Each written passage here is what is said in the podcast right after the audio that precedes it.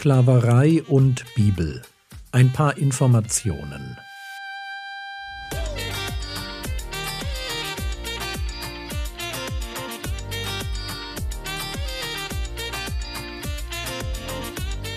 Theologie, die dich im Glauben wachsen lässt. Nachfolge praktisch, dein geistlicher Impuls für den Tag.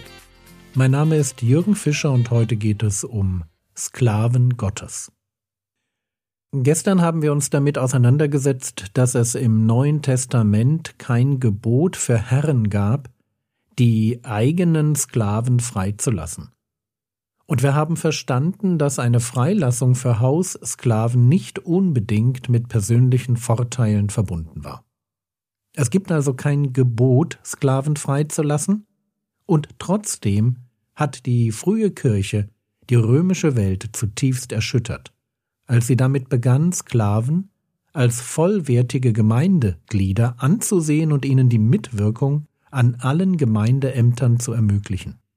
Besonders beeindruckend vielleicht das Beispiel von Bischof Kallist, der es vom Sklaven zum höchsten Repräsentanten der Kirche, dem Bischof von Rom, brachte. Die Forderung nach Gleichheit vor Gott in Verbindung mit der bereits alttestamentlich deutlich gemachten Ablehnung von Menschenhandel, Unterdrückung oder Grausamkeit führte dazu, dass die frühe Kirche auch damit begann, in großem Stil Sklaven freizulassen und frei zu kaufen. Oder lasst es mich so sagen. Dort, wo Menschen anfangen, Menschen so zu lieben, wie sie von Jesus geliebt wurden, dort wird Sklaverei zu einem Auslaufmodell. Aber schauen wir uns zum Schluss dieser Reihe noch einen Begriff an, der uns als Christen alle angeht. Der Knecht oder Sklave des Herrn. Bereits im Alten Testament ist die Bezeichnung Knecht oder Sklave des Herrn bzw. Sklave oder Knecht Gottes ein Ehrentitel. Dazu ein paar Beispiele. 5. Mose 34, Vers 5 Und Mose, der Knecht oder Sklave des Herrn, starb dort im Land Moab nach dem Wort des Herrn. Psalm 18, Vers 1 Dem Chorleiter von dem Knecht oder Sklaven des Herrn von David, der die Worte dieses Liedes zum Herrn redete. Daniel 6, Vers 21 und als er sich der Grube näherte, rief er mit lauter Stimme nach Daniel. Der König begann und sagte zu Daniel, Daniel, Knecht des lebendigen Gottes, hat dein Gott, dem du ohne Unterlass dienst, dich von den Löwen retten können? Und was im Alten Testament ein Ehrentitel ist, das ist im Neuen Testament so etwas wie eine Selbstbezeichnung. Titus 1, Vers 1, Paulus Knecht Gottes, aber Apostel Jesu Christi.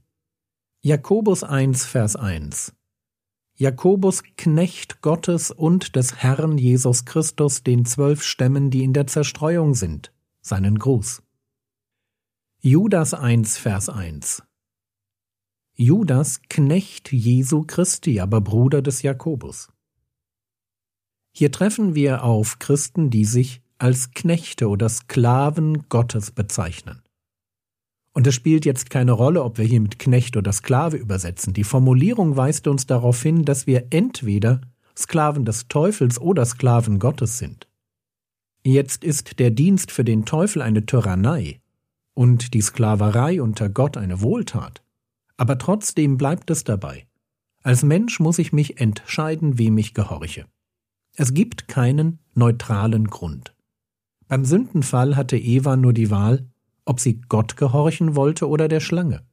Eine dritte Option stand nicht im Raum. Und das tut sie auch heute nicht. Wir sind als Menschen eben nicht frei und unabhängig, auch wenn wir uns das oft einbilden. Wir sind entweder Sklaven des Teufels oder Sklaven Gottes. Aber schauen wir uns dazu einen längeren Text an. Römer 6, die Verse 16 bis 23. Wisst ihr nicht, dass wem ihr euch zur Verfügung stellt als Sklaven zum Gehorsam, ihr dessen Sklaven seid, dem ihr gehorcht? Entweder Sklaven der Sünde zum Tod oder Sklaven des Gehorsams zur Gerechtigkeit. Gott aber sei Dank, dass ihr Sklaven der Sünde wart, aber von Herzen gehorsam geworden seid dem Bild der Lehre, dem ihr übergeben worden seid. Freigemacht aber von der Sünde seid ihr Sklaven der Gerechtigkeit geworden. Ich rede menschlich wegen der Schwachheit eures Fleisches. Denn wie ihr eure Glieder früher der Unreinheit und der Gesetzlosigkeit zur Gesetzlosigkeit als Sklaven zur Verfügung gestellt habt, so stellt eure Glieder jetzt der Gerechtigkeit, zur Heiligkeit als Sklaven zur Verfügung. Denn als ihr Sklaven der Sünde wart, da wart ihr Freie gegenüber der Gerechtigkeit. Welche Frucht hattet ihr denn damals? Dinge, deren ihr euch jetzt schämt. Denn das Ende davon ist der Tod. Jetzt aber von der Sünde freigemacht und Gottes Sklaven geworden, habt ihr eure Frucht zur Heiligkeit, als das Ende aber ewiges Leben. Denn der Lohn der Sünde ist der Tod, die Gnadengabe Gottes aber ewiges Leben in Christus Jesus, unserem Herrn. Der Text ist alles andere als einfach, aber er beschreibt die zwei Arten der Sklaverei, zwischen denen wir uns entscheiden müssen. Wir sind immer Sklaven dessen, dem wir gehorchen. Entweder Sklaven der Sünde zum Tod oder Sklaven des Gehorsams zur Gerechtigkeit. Es ist tatsächlich so, dass wir uns entscheiden müssen. Frage, worin unterscheiden sich diese beiden Typen von Sklaverei? Zum einen unterscheiden sie sich in dem, was die Herren befehlen. Der Teufel verleitet uns zur Sünde, zur Unreinheit, zur Gesetzlosigkeit und zu Dingen, deren man sich schämen muss. Gott ist ganz anders. Als Herr fordert er von uns Gerechtigkeit, Gehorsam gegen die wahre Lehre und Heiligkeit. Und so unterschiedlich die Forderungen sind, so unterschiedlich sind die Ergebnisse. Auf der einen Seite steht der Tod, auf der anderen Seite das ewige Leben. Römer 6, Vers 23 Denn der Lohn der Sünde ist der Tod, die Gnadengabe Gottes aber ewiges Leben in Christus Jesus unserem Herrn. Das Evangelium ist die frohe Botschaft von einer einmaligen Chance. Unser alter Mensch mit seiner Bindung an die Sünde stirbt mit dem Herrn Jesus am Kreuz. Und damit ist der Weg frei für ein neues Leben. Ein Leben, das sich radikal unterscheidet, weil es sich an dem Christus orientiert. Dort, wo Jesus Herr wird, tue ich, was er will und werde selbst zum Sklaven.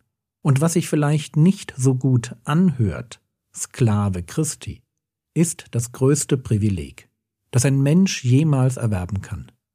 Und mehr noch, es ist ein Lebensstil, der die Sünde meidet und wahres Leben ergreift wo der Teufel mit seiner Herrschaft Menschen zerstört, sie in Sünde, Ungerechtigkeit und Scham treibt. Da regiert der Herr Jesus über unser Leben als ein Herr, der uns Segen und Leben schenken will.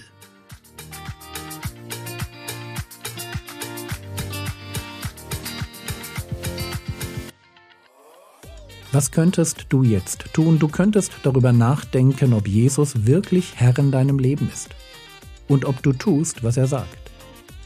Das war's für heute. Manchmal tun wir uns schwer, unsere Lieblingssünden anzugehen. Heute wäre ein guter Tag, um damit anzufangen. Der Herr segne dich, erfahre seine Gnade und lebe in seinem Frieden. Amen.